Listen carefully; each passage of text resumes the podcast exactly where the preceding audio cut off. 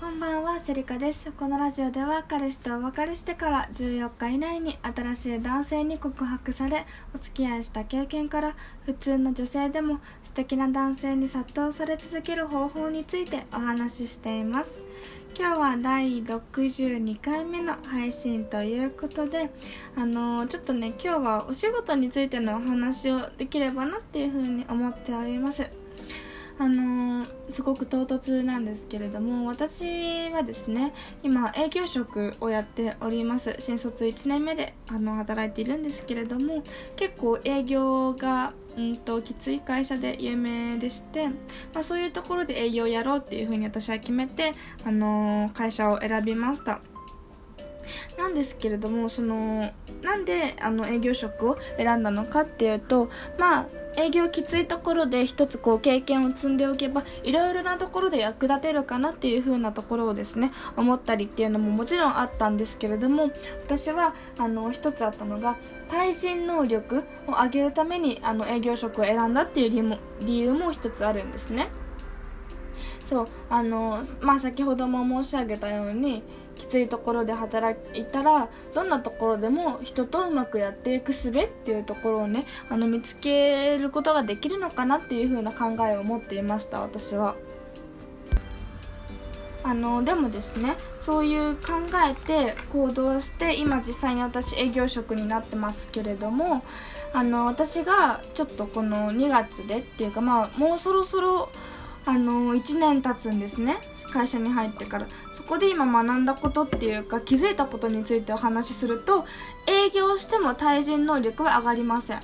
はい。あの本当にこれなんだろうな。私だけじゃないと思います。むしろその今までの対人能力今私対人能力って言葉使ってますけどすなわちもうコミュニケーション能力ですね。それを今までのコミュニケーション能力をそのまま使うことしかできないんですね営業職っていうのは。でしかもですよあの私みたいに新卒営業1年目もう初めてお客様先に行きますみたいな人はあの緊張していると、まあ、緊張する場面も多いんですけれども緊張するとですねもう普段以下のコミュニケーション能力すら使えなくなります私の場合は。あの今日ねお話しすることは本当に私に限ってかもしれません。あのもし営業職の方聞いてらっしゃる方いらっしゃるのであれば、まあ、私は違うけどねっていうようないろいろな意見があるとは思うんですけれども私が気づいたことについてちょっと今日はお話しできればなっていうふうに思っております。あのその緊張してたら日々の日々のというかまあ普段のコミュニケーション能力すら使えなくなるっていうところもまああったりですとかあとそのまあこれに関してはね、まあ、数をこなしていけばだんだんまあ緊張しなくなるのかなとは思うんですけれども。そうなんかだって普段ですね人と話している時、まあ、私だと仕事以外だとやっぱり男性とお話しする機会がめちゃくちゃ多いのであのー、普段どうやって男性に自分の意見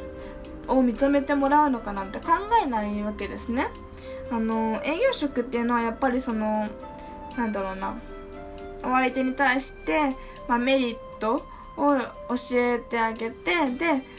これが理由であのなんだろう御社の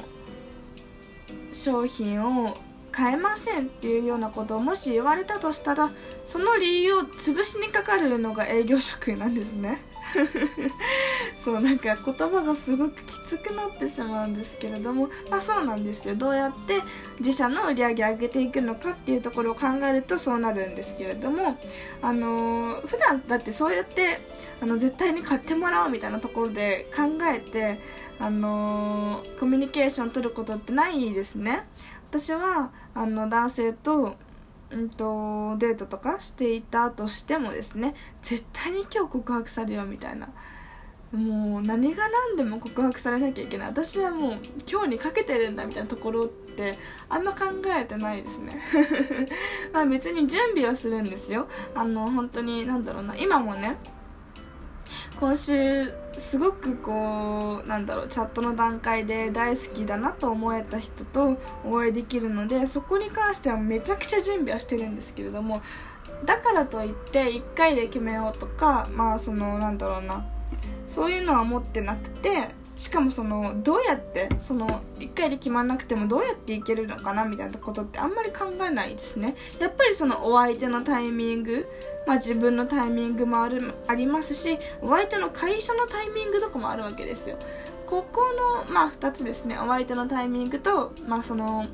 お仕事環境とかっていうのは私は介入できないわけですね。なのでやっぱりそのどうやってそこを潰しにかかるのかみたいなところってあんまり考えないんですよ私は。なんですけどその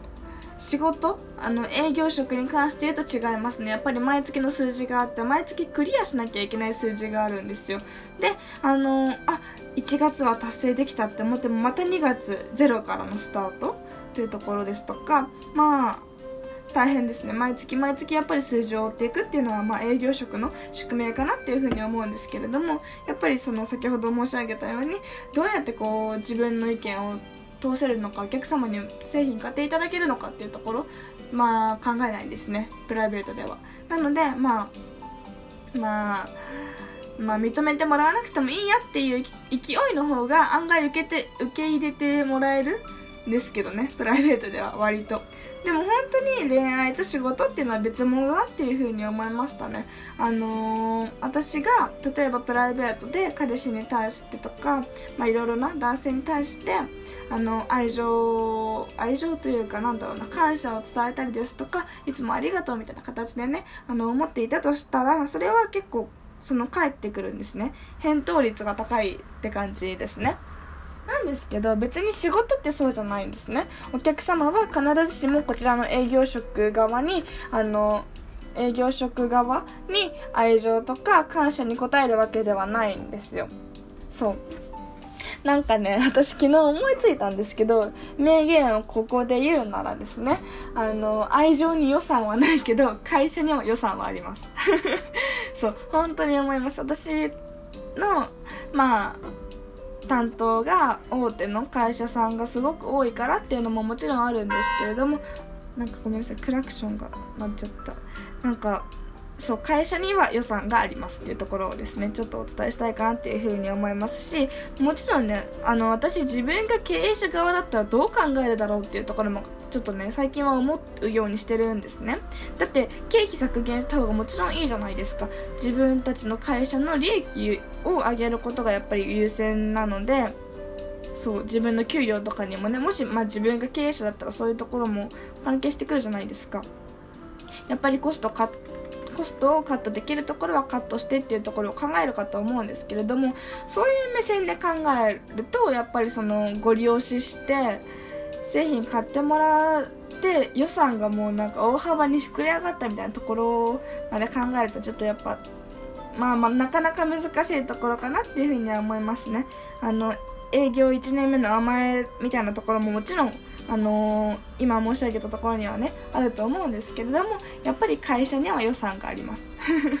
そうそうなんですよね。その値段のところっていうのはやっぱり私めちゃくちゃ今も悩んでいてですね。どうやったらこの値段の壁を突破できるのかなっていうのは本当に日頃から考えてるんですけれどもまだあの答えが出ていません。本当に私は仕事に関してはまだまだペーペーすぎてあの私の考えの浅さっていうのを毎日痛感しているようなところをですね。本当にもうもう少しこうコミュニケーション能力が元からあったらなとはね思うんですけれどもまあ今持ってるものしか私発揮できないんですよ。私というかあの皆様そうだと思います。あの仕事だから頑張るとか結構あの無理ですね。そのなんか最初にも申し上げたんですけど営業しても対人能力は上がりません。本当に上がりません。なのでその今までの対人能力コミュニケーション能力を全振りするんですよ。全振りした結果これだけしかまあ売り上げが立ちませんでした。全振りした結果これだけ利益が出ましたっていうところの戦いなんですね。なので別にコミュニケーション能力高ければ高いほど売れるっていうわけではないんですけど営業してもコミュニケーション能力は上がらないかなっていう風なところはですね私がちょっと気づいたところかなっていう風に思います。まあ今日はそんなお仕事のお話でしたけれどもうん。そう営業結構ねあのー、学べる部分は多いので全然別に苦とかではないんですけれどもね。あの営業職の方聞いてらっしゃったら嬉しいなっていうふうに思いました。また次回の配信もお楽しみにお待ちください。ありがとうございました。